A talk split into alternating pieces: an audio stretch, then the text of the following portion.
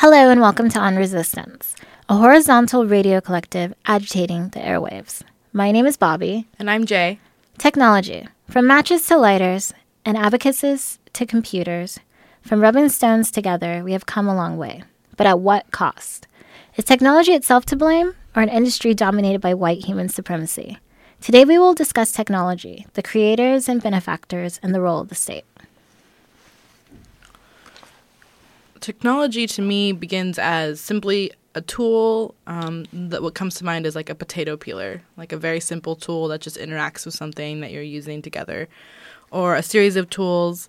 Um, but I do think its development has been magnified by electricity, the creation of batteries, um, storing energy, and the way we've begun to define power.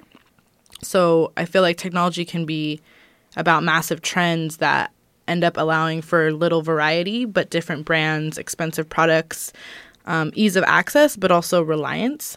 Um, and the use of tech can be helpful, but when it isn't in our own hands, if we aren't fully aware of the programming, dependence can end up being dangerous. Which makes me think of smartphones, which are very helpful, small, concentrated computers, but also tracking devices that can get into our psyche and our social process and become tools of the same society that we project onto them. If I'm being positive about tech culture, then I think we could imagine its use um, to creatively self organize our society with the goal of distributing resources. Um, if people were cared for and if people cared for each other, uh, and tech was used to facilitate that, then I think people might be inspired to continue to be creative uh, versus what we have today, which is tech being used to c- restrict uh, resources and in a competitive, productive, for profit based kind of hoarding environment. Which brings me up to the culture behind tech and the the techies, the people who create a lot of the technology that we use today. A lot of the problems that I see with tech culture, one specifically is that it's white male dominated. In places like Google, women only make up 17% of the staff. In places like Facebook, they're only 15%. And Stack Overflow conducted a survey in April of this year and found out that 92% of the programming jobs were all held by men. When we see this lack of representation of women in the tech industry, it shows the dangers of an industry dominated by patriarchy, misogyny, and creating technology to reinforce it. The same can be said about race. In a report concluded by a U.S. Equal Employment Opportunity Commission, powerhouses like Google, Facebook, Twitter had a whopping 1.3% of their employees combined were black. On sites like Facebook and Twitter, black people are the driving force, keeping these sites relevant with trending hashtags. Unbelievable Twitter stories like Zola or making pies go viral. We create the content that entertains so many without compensation. And with only 1.3 um, represented in the job force, there's no representation there either. Um, so, what does it mean if there's a lack of representation in offices that are helping shape the future? It is affected from everywhere as simple as when I use automated bathroom sinks at work and I have to motion my hand around longer than those who have lighter skin than me because the equipment is only created to read white palms or with Facebook real name policy, which if a user is flagged for not using their real name, their accounts are deactivated and they are required to send identification to unlock their account, completely ignoring the fact that trans people may not still choose to use their given name or that people who are more targets for online harassment and abuse may want to use an alias for protection. In resistance, there is a lack of access and accessibility of technology, which leads to limitations on how technology will be used. When a former NSA employee turns whistleblower and decides with his all white cast of journalists which information to the global public is of importance to be leaked, how can we expect for a white cis male or other white journalists to find the same things important? I feel it's, yeah, it's from a spectrum of how tech is used versus how tech is formed, like who's behind the tech, creating the tech. So, for example, like it just came out that Facebook someone went to Facebook because they had a complaint and they needed something in their account checked and the employee was like, "Okay, sure, I can do that." and just pulled up their account, didn't have to enter any passwords or anything on the spot and the person, you know, they obviously went to Facebook to get a need met, but they were very surprised that like there's no password requirement. So he started asking questions of like what's the clearance level? Like does everyone in your company have access to everyone's accounts or are there certain people that have access to their accounts? So it's like these companies, we don't know their mechanisms. They say they have privacy like privacy protocols, but I don't really think we can believe that. And then it's also like tech being used to police, you know, people's thoughts, people's feelings, people's lived experiences. So like part of the backlash is like, you know, using using tech. Like usually there's a lot of like mostly white cis men that get offended online or defensive online and then they'll dox someone. Or they'll the practice of swatting basically of like calling cops on someone while you dox them and then saying there's a crime happening and then basically putting their lives at risk. And the SWAT team shows up and then people are targeted by the police, but they didn't do anything, and that's just like retaliation from people online that are using that tech to target people that they disagree with. So I feel, feel like there's those effects, and then there's also how it's formed, how tech is formed. So I feel like it's there's how it could be formed and how it could be accessible, and then there's like what I consider as a pretty elitist, exclusive, separatist type of specialized knowledge that's not very accessible. And I was reading that brown people studying programming are graduating at double the rate they're being hired and are working in very white, homogenous, hostile spaces. Um, and so that's the access available to people who are going through the educational industrial complex. So you can imagine the access available for everyone else.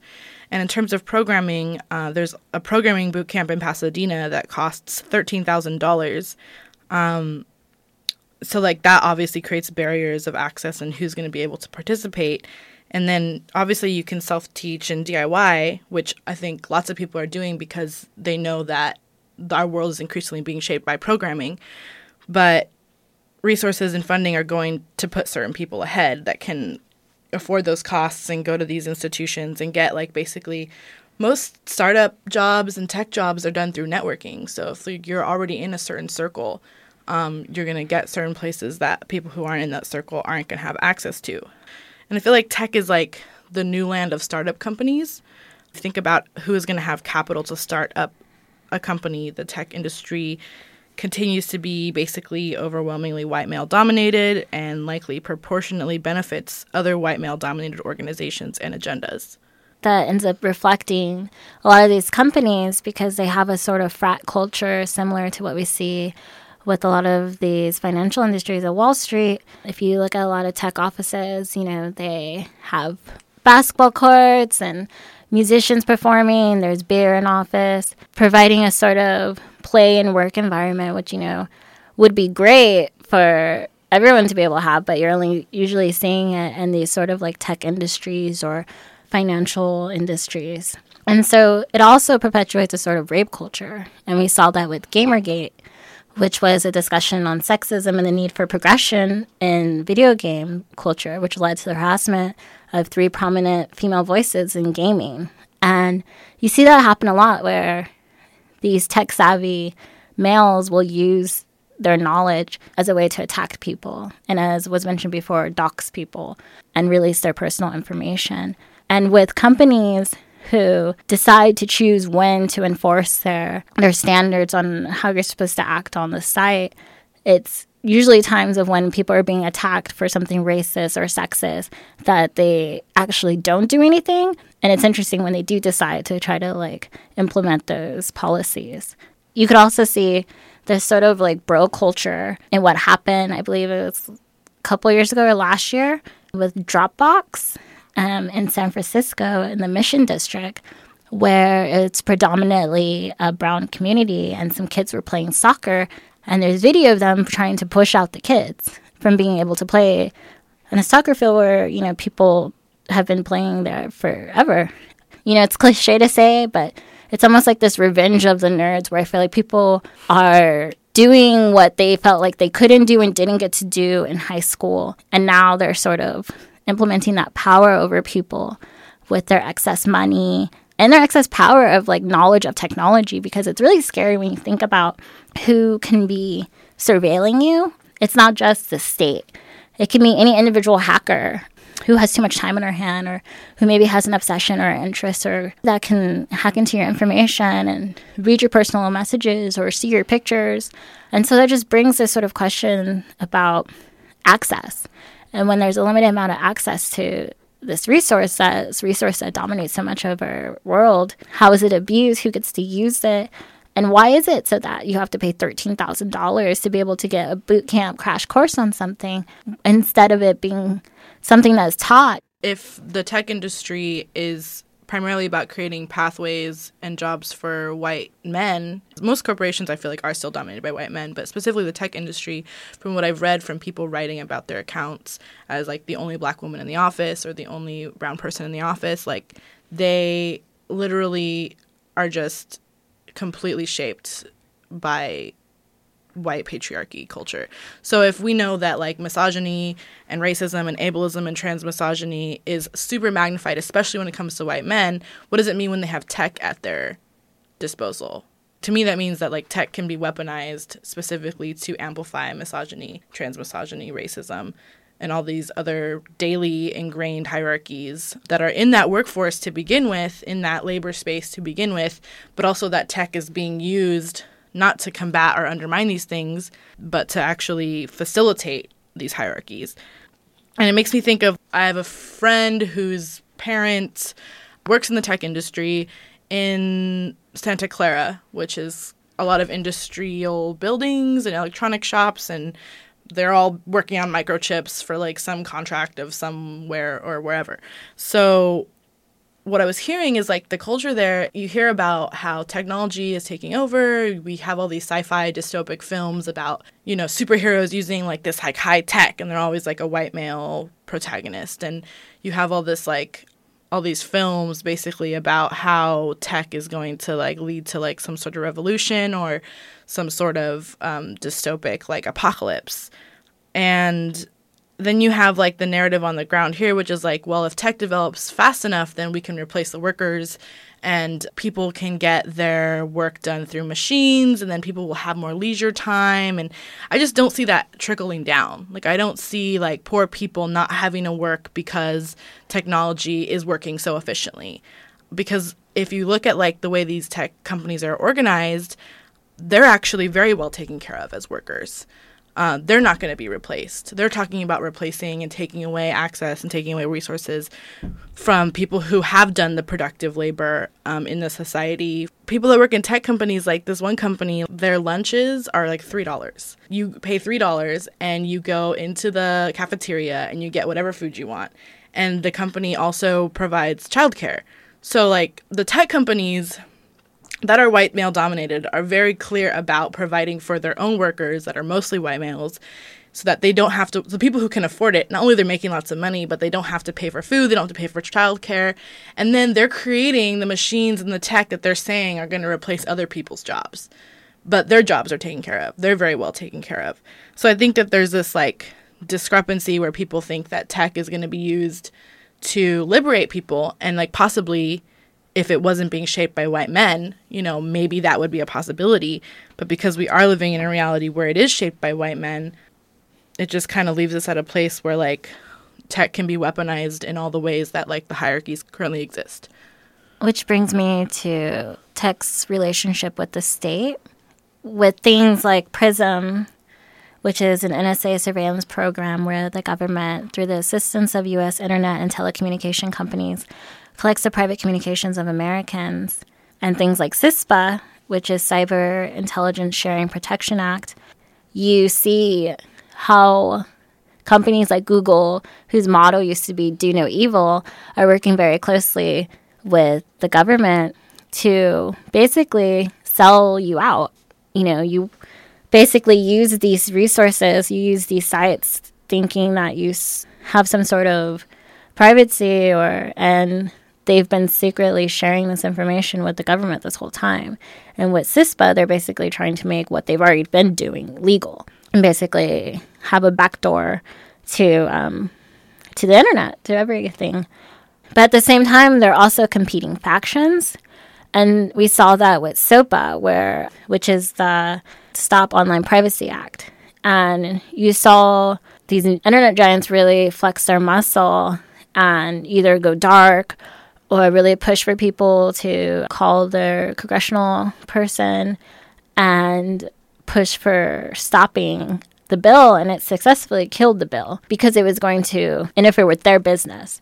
So when it comes to the privacy or to their users or to the people who um their clients like these internet companies don't care. But when it comes to their profits um, jeopardizing their own business then they'll then they'll sort of restrict um, what the government can do with the internet and when you look at somewhere like google and you think about drones and like how modern warfare has become you know so much technological where you don't really even need individuals running it anymore.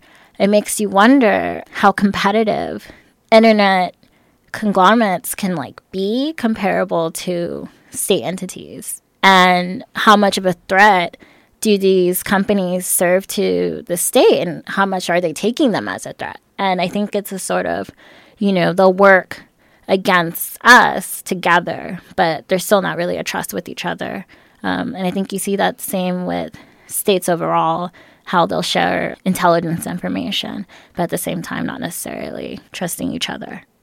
Yeah, the state has a monopoly on violence and tech. So I imagine that like if the intersection of hier- of the hierarchy of violence and tech works together, it's probably going to try to further practice oppression. So the most troublesome to me is I think the state kind of enjoys some sort of deniability in allowing private corporations to develop tech independently without government grants or restrictions and then the government picks up the tech and like will adapt it for use in enforcing violence here or in um, in war elsewhere. But through capitalism i feel like the state is also able to diversify the tech options and develop a variety of weapons and surveillance to better control populations of people.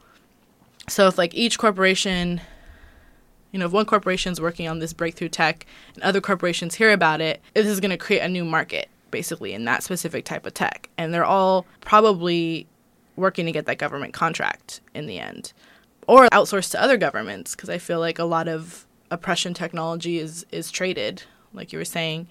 I was looking up other programs that have developed and I found information on this program called the Riot Program. And it was actually developed five years ago by Raytheon, which is one of the world's largest weapons manufacturers, like one of the top five or something.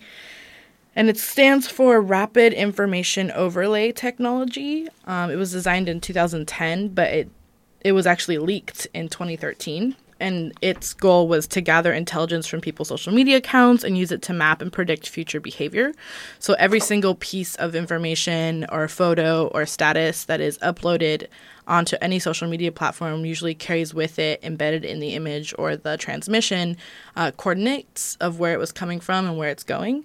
So what they would do is they would like piece together all the coordinates and kind of create a map of your social life and then use that so they don't have to like actually case your house or um, they can actually just like map out your social media information and kind of see where you're going to be and make predictions based on that. At the time when it was exposed in 2013, it hadn't been sold to any specific clients, but was revealed to be shared with the United States government in 2010 as part of a joint research and development project. But this information was gathered by a video leaked to The Guardian, and nothing actually has been reported about the riot program since 2013. When these private security firms, weapons manufacturers do have a leak, we never hear about it again. I don't know if that means that the program isn't happening.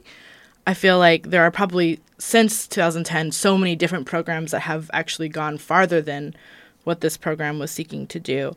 And then there's like private security firms, right, that have clients like Raytheon that are actually working to contain and restrict information on the malpractice of these corporations or industries, militaries, governments. So when there is a leak on a private security firm, we don't just find out about that one corporation, we find out about all their clients, which I think is a risk because they're supposed to be risk management. These leaks are very selective and we don't really have access to verify a lot of the information that comes out. And companies like Raytheon, Northrop Grumman, Lockheed Martin, and General Dynamics, they benefit from warfare. After the Paris attacks, it was a big payday for both these companies and Wall Street the following days. And with the ever so growing technology to kill and exclusiveness to white dominated countries, it creates a fearful imbalance in the world. When you think of who are the top countries manufacturing weapons right now, it's America, Russia, and Israel, and how they basically control sales of the weapons industries. It allows for a perfect protection of white supremacy. The newest, most technological advanced weapons stay with white countries, and the outdated hand me downs go to war torn countries of color. Either way, they profit, either way, they stay dominant. They also are using people of color as testing for their weapons. So you look at places like Palestine and places in Africa like Somalia where they can test their chemical warfare or they can use their new weapons. And that's part of their advertising. Specifically, Israel advertises about the fact that their weapons have been used on actual civilians and populations. So it creates a culture that needs war to be able to continue to finance these companies who all benefit from the military industrial complex. Yeah, tech, I think, has a huge market in criminalization here and globally streamlining imprisonment and targeting and repression, but not something that would ease any type of conditions like food access or, you know, just even tech access or an example is during the social unrest in and black centered rebellion in Baltimore against police terrorism and the execution of Freddie Gray, there was leaked that there was a crisis management firm called ZeroFox that was analyzing uh, social media during the rebellions and it would isolate people into threat actors and influence actors. And I feel like this is a logic that the state has in categorizing people. And I think the problem with technology is that um, people have been open to tech because of how it how it, consumer tech operates and also because the government says that it uses tech to help make it more transparent and communication between the government and its people um, but realistically there is no transparency with the government the government you know, is using it and perfecting it to categorize and surveil other people. So that's what's happening as an example here during social movements, but then also like tech is used in aggressive operations to invade other countries, to sabotage their people and their economies, because there is a monopoly on tech and violence. And so when other countries are trying to develop tech or say nuclear weapons, like whether I agree or disagree or not with nuclear weapons, it's irrelevant because the United States has nuclear weapons and just wants to dictate and control and like restrict what technology other states have access to. Not so much that they care whether that state is going to use it on their people, it's more about maintaining that monopoly. But then, like, yeah, the state will sometimes trade information for leverage with other states, as evident by the ongoing relationship with not just the state or government, but between our local law enforcements like LA and NYPD and the state of Israel, the Israeli Defense Forces, and in addition to that, Israeli private corporations. I was thinking about war in general how tech is one of the equalizers. Like, if you can get access to tech, then everyone can do the same thing with that tech. But then I was thinking about like what kind of tech are we talking about? Like are we talking about weapons? Are we talking about guns? Are we talking about like in the Vietnam War, it was Agent Orange. In the war in Iraq, it was depleted uranium to sabotage reproduction. In the Israeli occupation of Palestine, it's the use of white phosphorus. So then I'm thinking about biological weapons as tech and how not everyone has the same access to, to even guns for self defense. Like, self defense is a white supremacist concept that benefits mostly whites in the United States. And just the fact that if you look at, for example, Germany or Nazi Germany, um, local US based companies were outsourcing their technology to help the Nazi state. Um, for example, IBM, which is still a corporation that is in effect today, helped develop the tech to track people detained and executed in concentration camps. Similarly, today, prisons and security firms are organizing themselves to better imprison poor people, to keep biological imprints of people's eyes or fingerprints or their DNA without any kind of like checks. So as this tech is being developed, there isn't exactly any type of accountability being developed alongside of it. So it's kind of just happening in, as a market boom. And the policy change that is happening is allowing for more tech, not necessarily restricting tech. it's this huge market of criminalization globally and domestically. And all this technology that's used for warfare ends up having a huge effect on the planet. And in our quests, or not in our, I'm not going to own it, um, in their quest of white human supremacy, what does technology effect have on the planet? A lot of people have hope that we can use technology to save us from all the crime that technology has done. But when we think about, you know, the future, there's all these competing factors that kind of contradicts the necessary like idea that technology will will always be advancing and looking the same as it does right now. Um, when you think of peak oil and just how like much of our resources are dependent on things that pollute this planet and how we're really not going to be able to continue to keep the production or the use of it the same.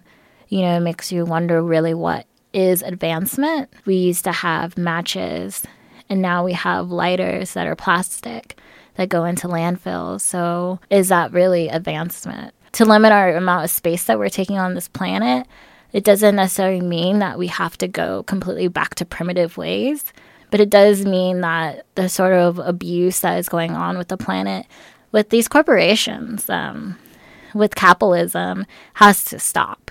I kind of think about it as like while we figure out how to interrupt the cycle and the weaponization of technology that reinforces hierarchy, we can still be developing our own tools. We can still be talking about what a tool means and the responsibility of developing those tools and how to like trickle down that information and make it more accessible.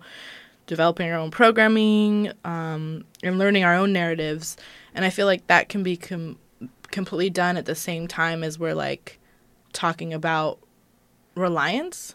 Um, i feel like we have to learn these things and like define them for ourselves and like find our own tech and appropriate the current tech that exists on our own terms but also like not rely on it because there could be some sort of energetic shift on the planet that wipes out for example electricity. And then like it wouldn't be our choice whether like we have it or not. We would still have to prepare for that. So it's like we can learn all these things but then we also have to look at the conditions under which technology is already being used and like how it's being built it's different if you have like a small tool that you created to help you i'm just going to bring up the potato peeler again versus electronics which has like so many different chips and parts and metals in it. Literally every single one of those chips and metals is being mined in particular conditions. So i think that we have to shift to having like an end goal in mind like an end use in mind. If something's just going to be thrown away and wasted when it's done is that worth the conditions of violence that were used to create it? Are we using that in a way that is like honoring the labor that went into that? And so, like, one of the mainstream solutions we have now is recycling or e waste. And so, how can we build that recycling end goal into something as we create it? So, like, for example, the I would think of like tires or rubber or something we have a lot of products now that we create without an end use or waste goal in mind. Going forward, like shifting to a place where, like, as we develop something, we're already anticipating how it's going to break down or not break down and like what those continued uses can be to really just maximize the use of the tech that we have. I'm not to, you know, no one's to come to your house and like take your Game Boy or take your tech or anything. But like trying to shift a mentality of like interrupting the production process. Like we would just try to find a way to stop producing tech that is harmful. That would be interrupting capitalism, white supremacy, kind of autonomizing our use and creation of tech and programming so that we're not reliant on kind of the current model of technology production that exists right now to reinforce the state and white supremacy and just general harm across the world and the planet. So I think that's just really important, resistance wise, that we try to become fluent and understand and learn these things ourselves as much as possible so that while it exists we know how to resist. You were listening to On Resistance. We're on every Friday except for the first of the month. You can listen to this full show at www.soundcloud.com on Dash Resistance, and you can also listen to our past shows there. Follow us on Twitter at On Resistance LA. Check out our Facebook or email us at onresistanceradio at gmail.com. Thank you so much for listening.